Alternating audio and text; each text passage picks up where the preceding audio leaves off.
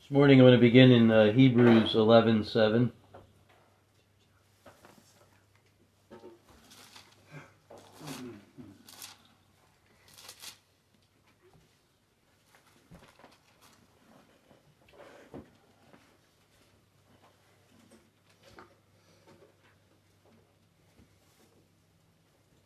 Hebrews 11:7.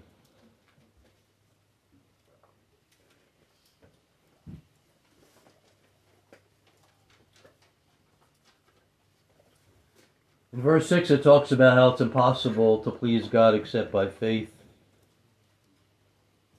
That we, in order to please God, we must believe that He is and that He will reward us for diligently seeking Him. And then in verse 7, it says, By faith, Noah, being divinely warned of things not yet seen, moved with godly fear, prepared, prepared an ark for the saving of his household by which he condemned the world and became heir of righteousness which is according to faith. This morning, this today being Father's Day, look at this father here and his uh, taking responsibility that taking this step of faith for him and for his household that saved his household and this is not a message just to Father, this is a message to all of us that we can have influence for good in the lives of others. And you see that it says that Noah moved with godly fear. This is something taught in the New Testament. There's ungodly fear. In the book of Revelation, it talks about how that people, they, when Jesus is coming, it says people uh, go up into the caves and they call for the rocks to fall on them to hide them from the face of him who sits on the throne. That's not godly fear. You know, this is an ungodly fear, the, the fear of the ungodly. But the fear of the godly is different. The fear of the godly causes them to respond to the fear of the Lord in wisdom and, in righteousness. So there's a difference. And again, this is this is something that speaks to all of us, not just fathers, even though Noah was a father. And you see that not only can we have an influence in people's lives for good, but we can also neglect our responsibilities and that can have a missed opportunities. We call them missed opportunities to be able to have an influence in the lives of others, whether it be our children, people that God brings into our lives, uh, people that are in trouble, whatever God shows us, that we can have an influence in the lives of others and really be a positive influence or be a non influence in the lives of people or even a negative influence. And it's with that understanding that we look at the story of Noah. It was by faith that he did that because he believed God's declaration. Uh, the world's going to be judged, and you need to do something about it to save yourself and your household. And so in Ephesians chap, chapter 6 and verse 4, it says, Fathers, do not provoke your children to anger, but bring them up in the training and the admonition or the instruction of the Lord. A responsibility that can have a positive effect in the lives of children. It addresses fathers specifically. Doesn't mean that mothers uh, uh, don't have that, that positive influence too. But specifically in Ephesians, it talks about, on one hand, not provoking them to anger. And in Colossians, it says something sil- similar. It says, Don't provoke your children, lest they be discouraged. So, but it says, but bring them up in the training instruction or admonition of the Lord. Admonition means warning or correction, those sorts of things. It's that God gives us teachable moments with our children when they make mistakes, when they're in rebellion. And it's important to not respond and to meet their shortcomings with anger.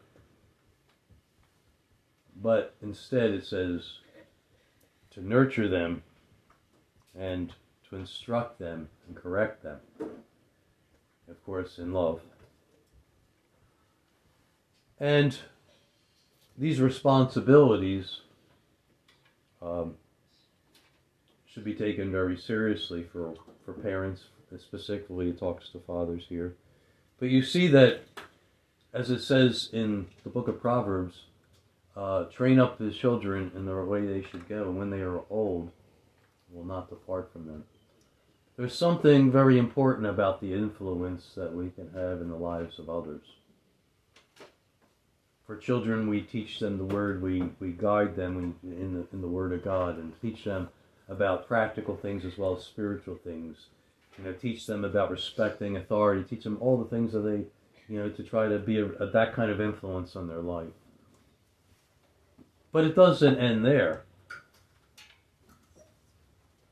The Bible says that the training ground for eldership, for example, or pastorship, is in the home. That they they learn, you know, to run their own household first. It says, how can they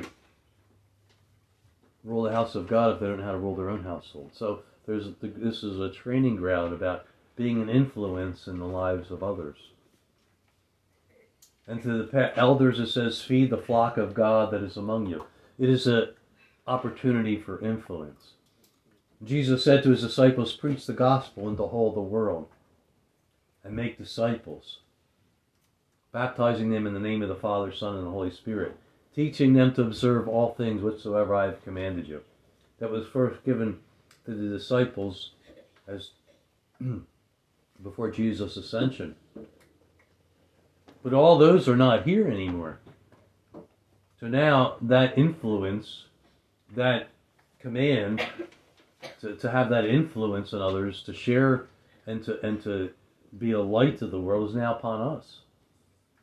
You are the light of the world. Let your light so shine before men that they may see your good works and glorify your Father in heaven. That goes far beyond the home. It starts in the home, but it goes everywhere we go.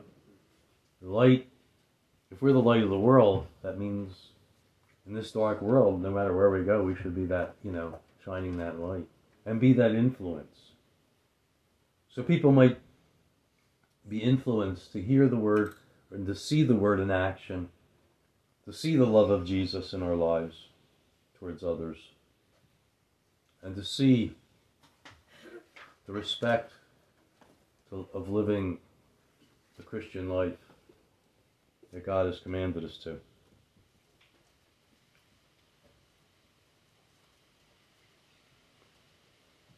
The next one I want to look at is in Genesis chapter 18.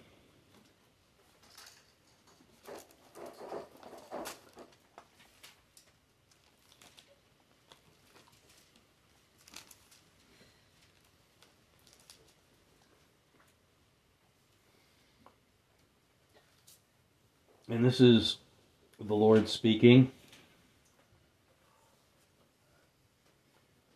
And as the Lord is speaking, he's talking about how he's going to go to Sodom and Gomorrah here. The Lord has appeared to Abraham. In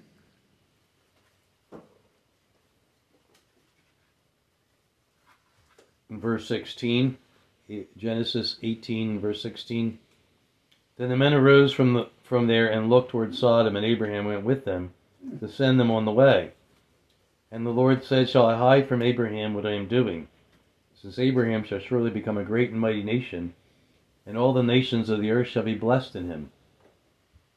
For I have known him, in order that he may command his children and his household after him, that they make that they keep the way of the Lord to do righteousness and justice that the Lord may bring to Abraham what he has spoken to him. So, God talked about Abraham here, God speaking of Abraham here, that he may command, command his children that they keep the way of the Lord. And that is a responsibility, as we read from Ephesians, and uh, where it talked about teaching them, and uh, instructing them, and and uh, admonishing them in the Lord. And you see it here in, in God talking about Abraham that he may command his household that they keep the way of the Lord. Now, say, well, somebody say, well, I commanded my, I taught my children these things, but they're not now that they're grown up. They're not following some of them may not be following in, in the Lord and everything, but it doesn't depart from them. It will follow them all the days of their life. And uh, what we will talk about next is about the intercession of the of believers, including fathers, but to never give up, but to to hold fast to the promises of God concerning those things.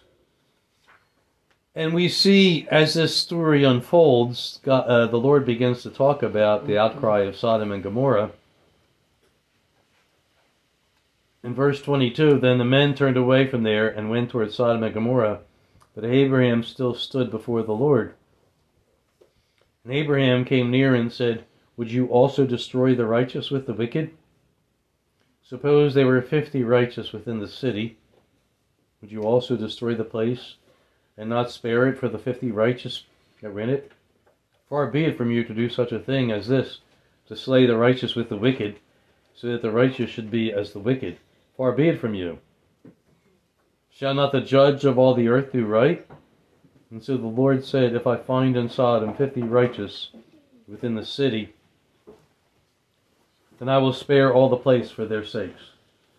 And as you follow the story, Abraham continues pleading with the Lord for 40, 30, 20, and finally 10. And Abraham stops pleading for him at 10.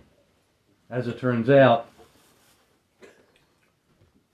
there was Lot and his two daughters and his wife were the only ones who left. There wasn't 10 there. And of course, on the way out, as they were leaving, uh, judgment came to Lot's wife. But you see that you see the instruction I mean the I'm sorry the the intercession of Abraham toward towards the Lord, and as you see, his motivation was he knew his nephew and his nephew's family was there. Lot and his family were there, and he didn't want them to be judged. He, he kind of, even though it doesn't actually say it there, he kind of kind of perceived that God was going to bring judgment against Sodom and Gomorrah. He says, "Oh Lord, you know, you know, and he begins to plead for the righteous in Sodom and Gomorrah. And so, as we go into chapter 19, it says in verse 27 And Abraham went out early in the morning to the place where he had stood before the Lord. And he looked toward Sodom and Gomorrah and toward all the land of the plain and he saw, and behold, the smoke of the land, which went up like the smoke of a furnace. And it came to pass, when God destroyed the cities of the plain, that God remembered Abraham, and sent Lot out of the midst of the overthrow, when he overthrew the cities in which Lot had dwelt. God remembered the prayer of Abraham, it says here. God remembered Abraham and sent Lot out of the midst of the overthrow. And you see that when the angels told them to leave, that they were sluggish about leaving, and then they had to take them by the hand and, and walk them out of. The angels had to walk them out of Sodom and Gomorrah, out of Sodom to to, to uh, safety before.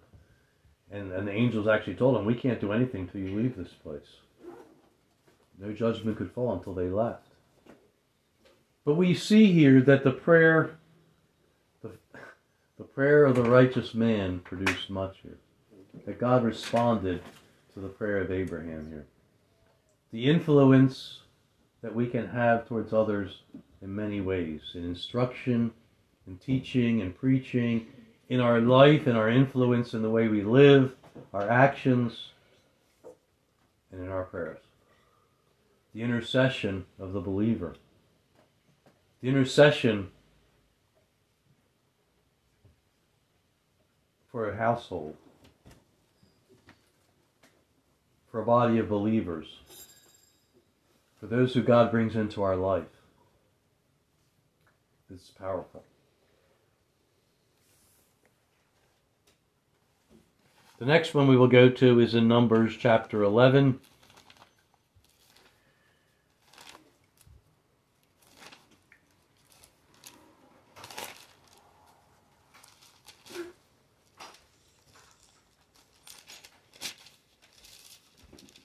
I wrote 11, but I don't think it was 11. I think it's it's 14, sorry. Numbers chapter 14. Beginning in verse 11. Okay. There's 11 in there somewhere.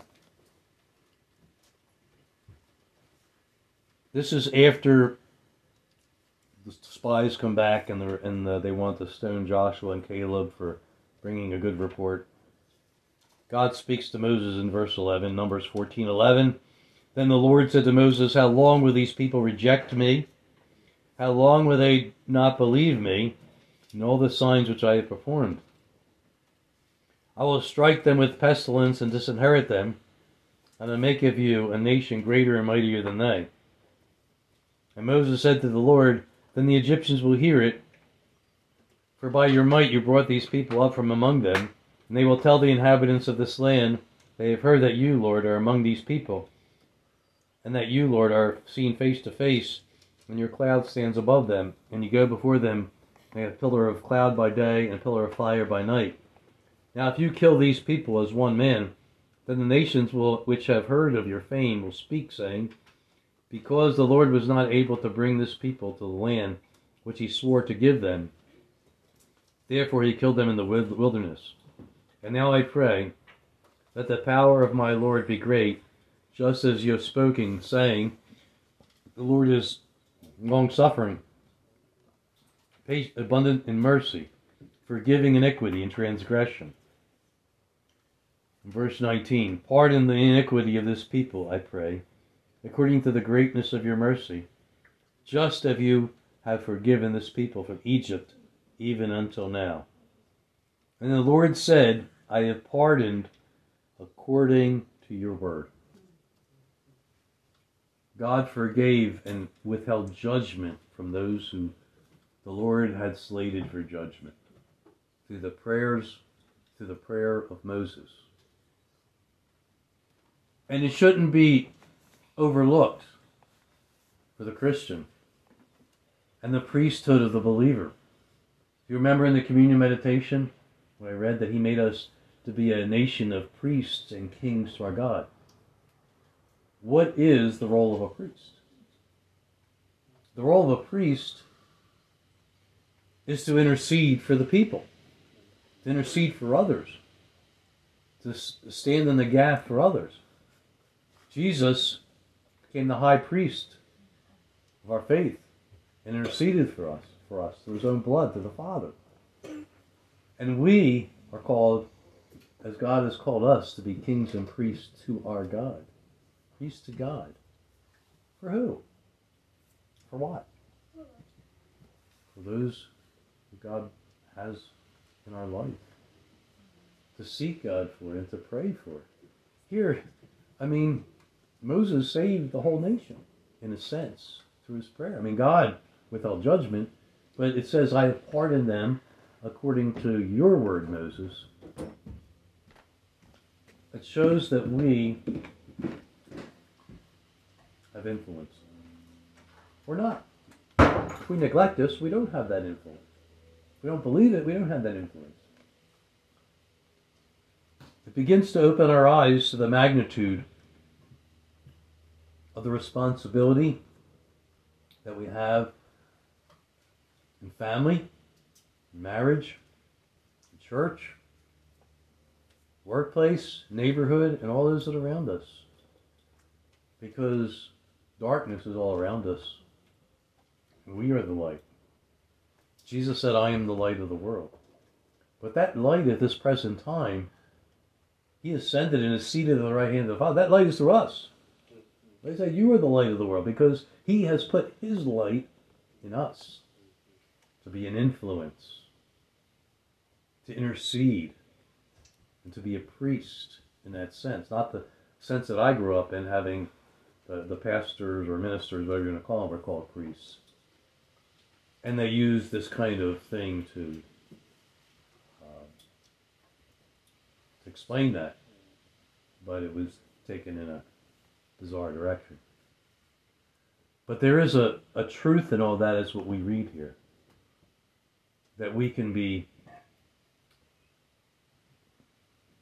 uh, very, uh, very important in the lives of others. Book of James, brothers, if any among you wanders from the faith, who's it addressing? Brothers. If any of you wander from the faith, and one turns him back, let him know that he who turns a sinner from the error of his way shall save a soul from death and cover a multitude of sins. So uh, we're not the Savior. Christ is the Savior, of course. But God can use us. This is explain, explaining it is that God can use us in the process of saving somebody, turning, bringing somebody back from their backsliding, bringing somebody away from darkness and on the way to judgment, the same way Moses did here, by being an influence between us and God for that person. And also to reach out to them in different ways. To be a vessel of mercy and kindness to them and show them the love of Jesus. Light.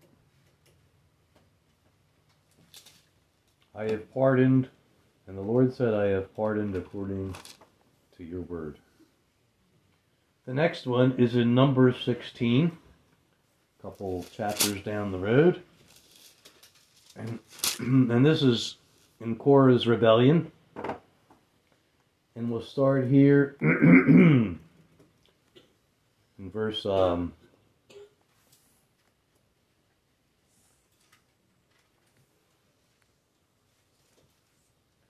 verse 41.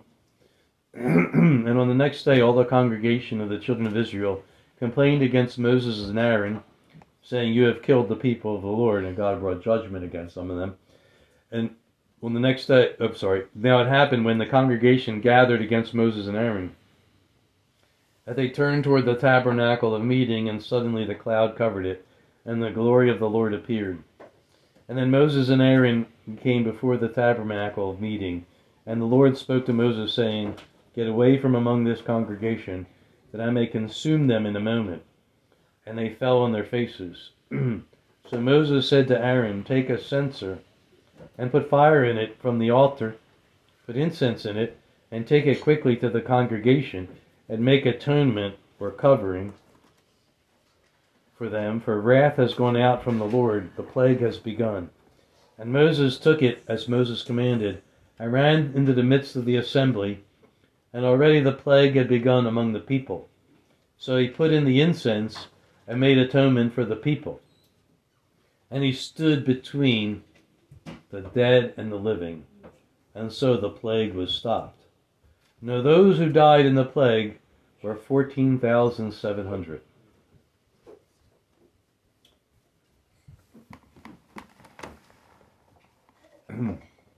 and Aaron stood between the dead and the living, and the plague was stopped. The intercession of Aaron here in the office of the priest. He was high priest. And you see, this is first of all, it's a it's a picture of Christ standing between the dead and the living. But also it's a picture of people about to be judged and somebody interceding for them as a priest.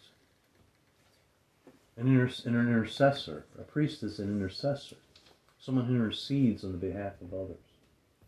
Christ interced, was an intercessor on our behalf. The book of Hebrews clearly explains all that in detail.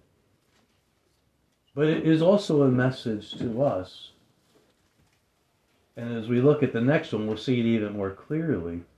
But you see that where did the plague stop? Where did God's judgment stop? Where, where Aaron was standing and interceding for the people. 14,700 people were destroyed in the plague, and it stopped where Aaron was. The next one is in Ezekiel chapter 22.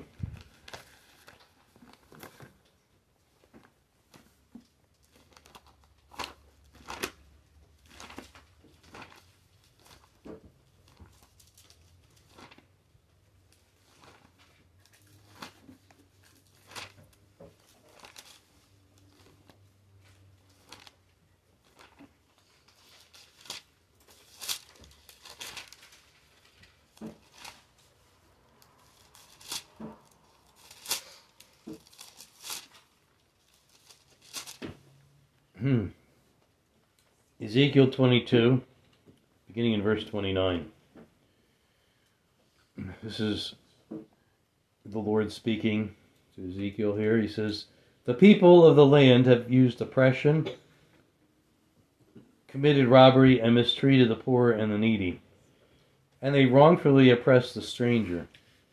So I sought for a man among them who would make a wall and stand in the gap before me on the behalf of the land, that I should not destroy it. But I found no one. Therefore, because I found no one, therefore, I have poured out my indignation on them. I have consumed them with the fire of my wrath. I have repaid their deeds on their own heads, says the Lord God.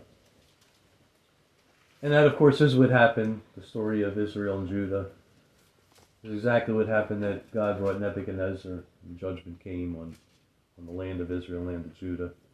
Jerusalem was destroyed. And he says he sought for someone to stand in the gap, to be an intercessor for him. He didn't find anybody. Because therefore, because that was true, I poured out my judgment on them. Now, I remember the first time I read this story, and it stuck out to me. I mean, I read before, but one day it just stuck out it stuck out, and I was like, well, you know, because nobody prayed for them and interceded for the for the Israel, it seemed a little bit bizarre to me. But one of the things we come to understand about God is that He's different than us. You know, I remember when I was a young Christian once saying, "Well, if I were God, I would," and then I stopped myself saying, "Well, you know, I'm not God." You know, just you begin to realize like it says in Samuel, God is not a man. So to expect him to think like us and to have our kind of logic, God says, My ways are not your ways, and your ways are not my ways. Just as the heavens are higher than the earth, so my ways are that much higher than your ways. But the fact of the matter is, maybe maybe we don't fully understand that, but he's at least understand this much. He's revealing to us this truth that he's you see this here that he is seeking for people to intercede on the behalf of others.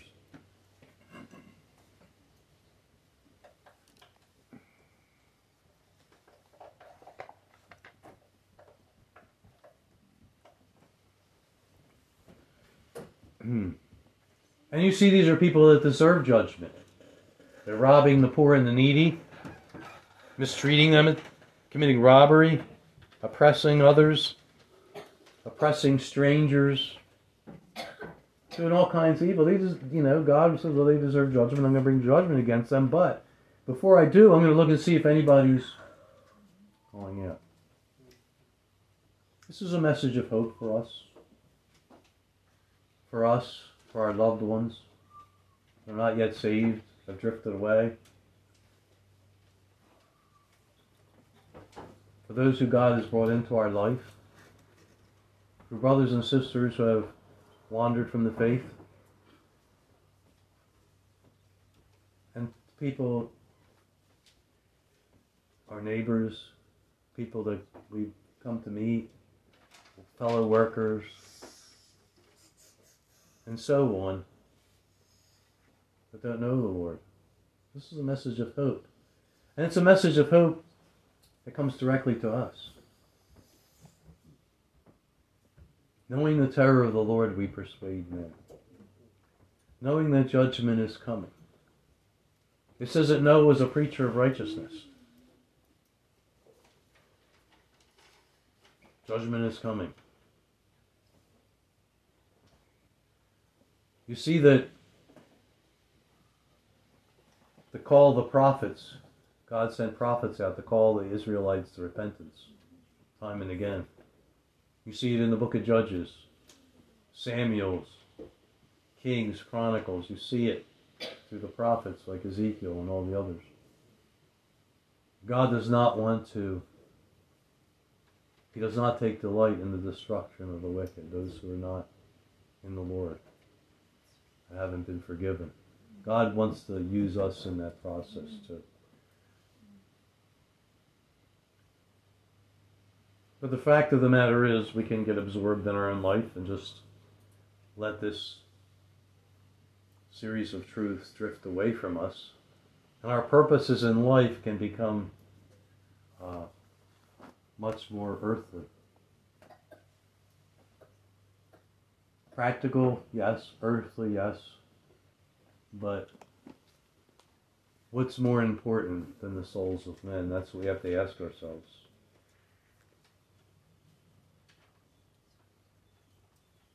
So, on Father's Day, the call to be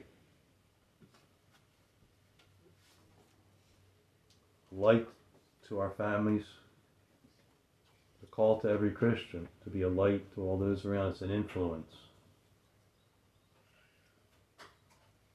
Because God wants to use us in that process. That's what I have, brothers. I'll leave it, leave it